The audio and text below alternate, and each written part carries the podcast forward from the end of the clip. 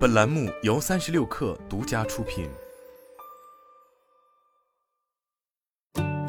本文来自三十六氪神译局。十多年前，苹果颠覆了音乐行业，亚马逊颠覆了零售行业。如今，这些科技巨头又将目光投向了一个很快将要发生变革的新领域——体育赛事直播。为了提高自身流媒体订阅服务的收视率，财力雄厚的苹果和亚马逊正与美国国家橄榄球联盟、美国职业棒球大联盟、一级方程式赛车以及全国大学体育协会各类体育运动联合会就赛事直播媒体版权展开谈判。过去二十多年以来，NFL 周日门票套餐的转播权一直都由美国直播电视集团所有，其现在每年向 NFL 支付的版权费用约为十五亿美元。据五名知情人士透露。苹果和亚马逊有意争夺 NFL 周日门票套餐的播放权，而 NFL 希望以每年至少二十五亿美元的价格出售该项赛事转播权。两位知情人士表示，谷歌也不想错过这个机会，其旗下 YouTube 也向 NFL 提交了投标申请，希望从二零二三年起获得 NFL 周日门票套餐的转播权。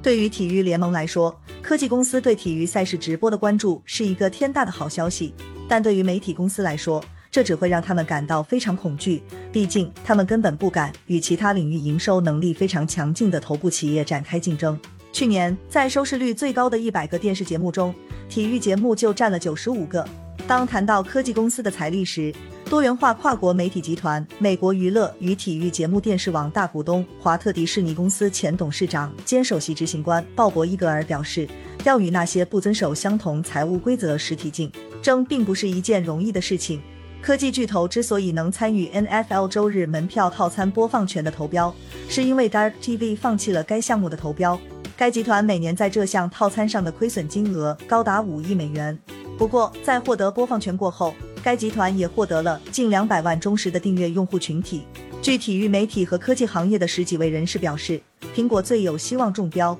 但由于包括全国橄榄球联盟电视网、红区频道和自家提供常规赛和季后赛直播的流媒体服务 NFL 加等多项 NFL 媒体资产在同时出售，相关谈判导致 NFL 周日门票套餐播放权的招标工作出现了延迟。苹果已经把中标作为其首要任务。据三位知情人士透露，苹果首席执行官蒂姆·库克为此还专门约见了联盟官员和几位知名的球队老板。包括达拉斯牛仔队的老板杰里琼斯，以及新英格兰爱国者队的老板克拉夫特家族。对此，苹果公司据以置评。知情人士表示，亚马逊、ESPN 加和 YouTube 曾在2014年参与过 NFL 周日门票套餐播放权的投标，但他们至今仍未成功中标。NFL 首席媒体和商务官布莱恩·罗洛普在一份声明中表示，NFL 预计在未来几个月内敲定协议。罗洛普还补充说。许多公司都极有可能获得周日门票套餐的播放权，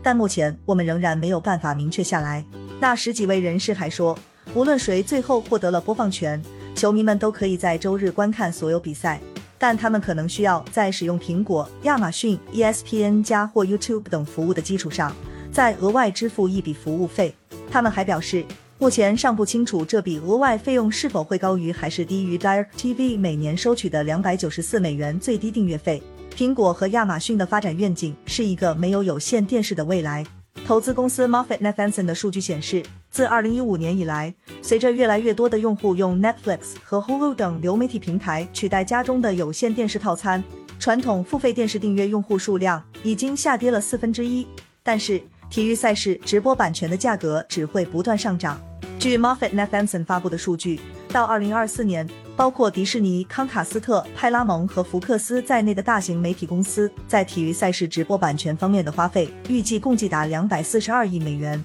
这几乎是他们在十年前花费的两倍。有着几十年历史的分销模式开始溃散，这为苹果和亚马逊创造了有利条件。两家公司希望分别通过其流媒体视频点播订阅服务 Apple TV 加和 Amazon Prime 提供体育赛事直播订阅服务，进一步拓展媒体市场。除了提供独家影视节目和体育节目，他们还引入了 Stars 和 HBO Max 等需要额外付费的电视频道，并且可以从订阅费用中收取至少百分之十五的佣金。据蒙特利尔银行资本市场，亚马逊每年从第三方订阅销售中获利超三十亿美元。为了进一步从这种商业模式获利，苹果和亚马逊必须获取更多的用户，而体育赛事是媒体领域中最具吸引力的项目。这些公司甚至愿意在 NFL 周日门票套票上赔钱，以此吸引更多新用户进入其业务生态链。Dark TV 曾经也是这样的做法。苹果和亚马逊所面临的挑战是说服不太信任他们的体育联盟，保证能够提供高质量的赛事转播，同时为数百万观众提供流畅的赛事直播，同时让体育球迷保留使用遥控器来切换各项赛事的习惯，而不需下载新的应用。苹果和亚马逊对体育赛事直播的兴趣，也标志着流媒体行业新的开端。多年以来，许多行业高管都认同流媒体视频播放平台 Netflix 首席执行官里德·哈斯廷斯的观点。哈斯廷斯曾表示，就体育赛事而言，由于观众基本上只会收看直播这一次，之后便不会再重播，因此 Netflix 对体育赛事或媒体行业并不感兴趣。然而，由于争夺付费订阅用户的竞争日益激烈，公司股价也出现暴跌，而不少公司难以实现盈利。因此，现在有许多流媒体公司都开始在重新考虑这个选项。今年七月，在洛杉矶道奇体育场举行的 MLB 本垒打大赛上，苹果、亚马逊、谷歌和 Facebook 等公司的高管都出现在了现场，并且与体育领域的领袖人物展开了交谈。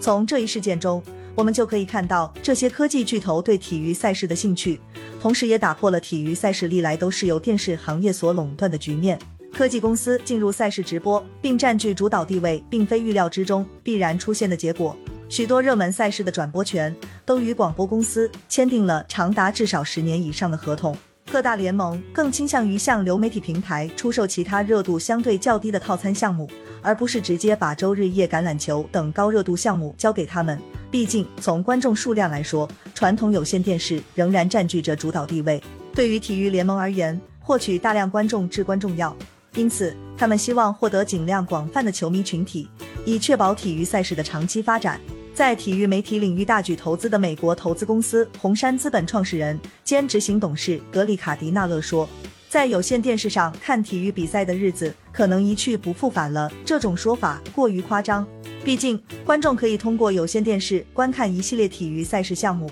它仍然是目前最佳的一站式选择。视频点播服务分析公司 Antenna 的数据显示，苹果于二零一九年推出的月订阅服务费四点九九美元的流媒体服务 Apple TV，加目前在美国约有一千六百三十万用户。亚马逊称，Amazon Prime 的订阅用户目前已超过二亿人。该项服务于二零零六年推出，最早主要是为 Prime 会员提供更快捷、更有保障的配送服务。后来在此基础上又增加了视频点播服务。如今，部分用户每月需要支付八点九九美元才能享用 Prime Video 服务。这些科技公司一直都愿意支付一笔额外费用，将体育赛事项目添加到其流媒体服务中。几个月前。苹果与美国职业足球大联盟签署了一项为期十年、价值二十五亿美元的播放权授权协议，从二零二三年开始，通过 Apple TV 加向全球转播近一千场体育赛事。此外，苹果每年还将支付约八千五百万美元，获得每周在美国和海外八个国家转播两场 MLB 周五晚上棒球比赛的独家权利。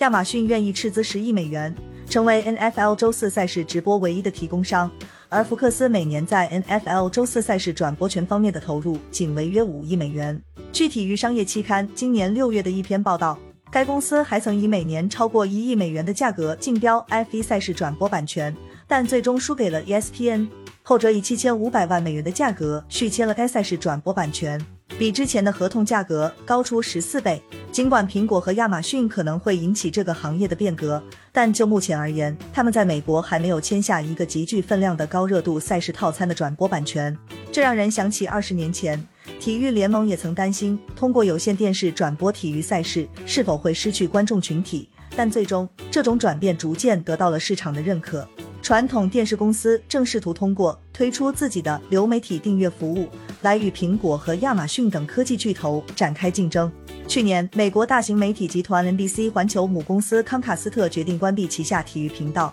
以提高美国频道的收视率，同时鼓励用户付费观看独家播放英超足球比赛的孔雀频道。此外，ESPN 也与美国国家冰球联盟达成一项协议。将通过其 ESPN 加福流媒体服务转播部分体育赛事，而美国三大全国性商业广播电视网之一的哥伦比亚广播公司也在其流媒体平台 Paramount 加播放大型足球比赛。但事实上，与曾经拥有一亿多有线电视用户的媒体公司相比，这些流媒体服务商的用户数量只占一小部分。因此，大部分体育赛事仍然在通过传统的付费电视频道播出，这样也可以确保体育联盟和广告商能够获取更多的观众群体。就全新的竞争环境而言，美国职业篮球联赛将是第一道门槛。二零一四年十月，NBA 和 ESPN 以及特纳体育公司签下了为期九年、价值两百四十亿美元的电视转播合同。这份协议将在二零二四至二五赛季比赛结束后到期。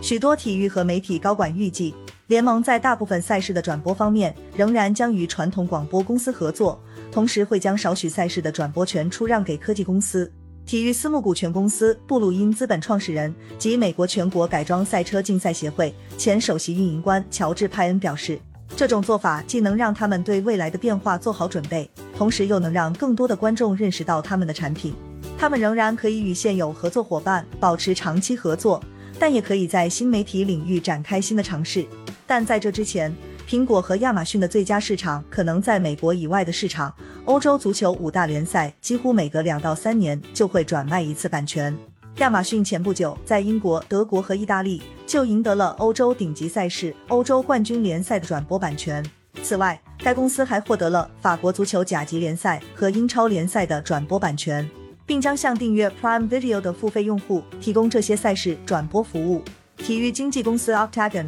全球媒体版权咨询主管丹尼尔·科恩表示，媒体公司将被迫实现更广泛地域的扩张，并参与竞争。电视广告公司还可以集中各方财力优势，或者直接收购对方，从而与那些出手阔绰的科技巨头展开竞争。科恩在谈到 NFL 赛事转播交易的高价时表示，归根结底都是因为来自硅谷的自负。我看不到任何盈利的可能性，我只能看到成功的可能性。好了，本期节目就是这样，下期节目我们不见不散。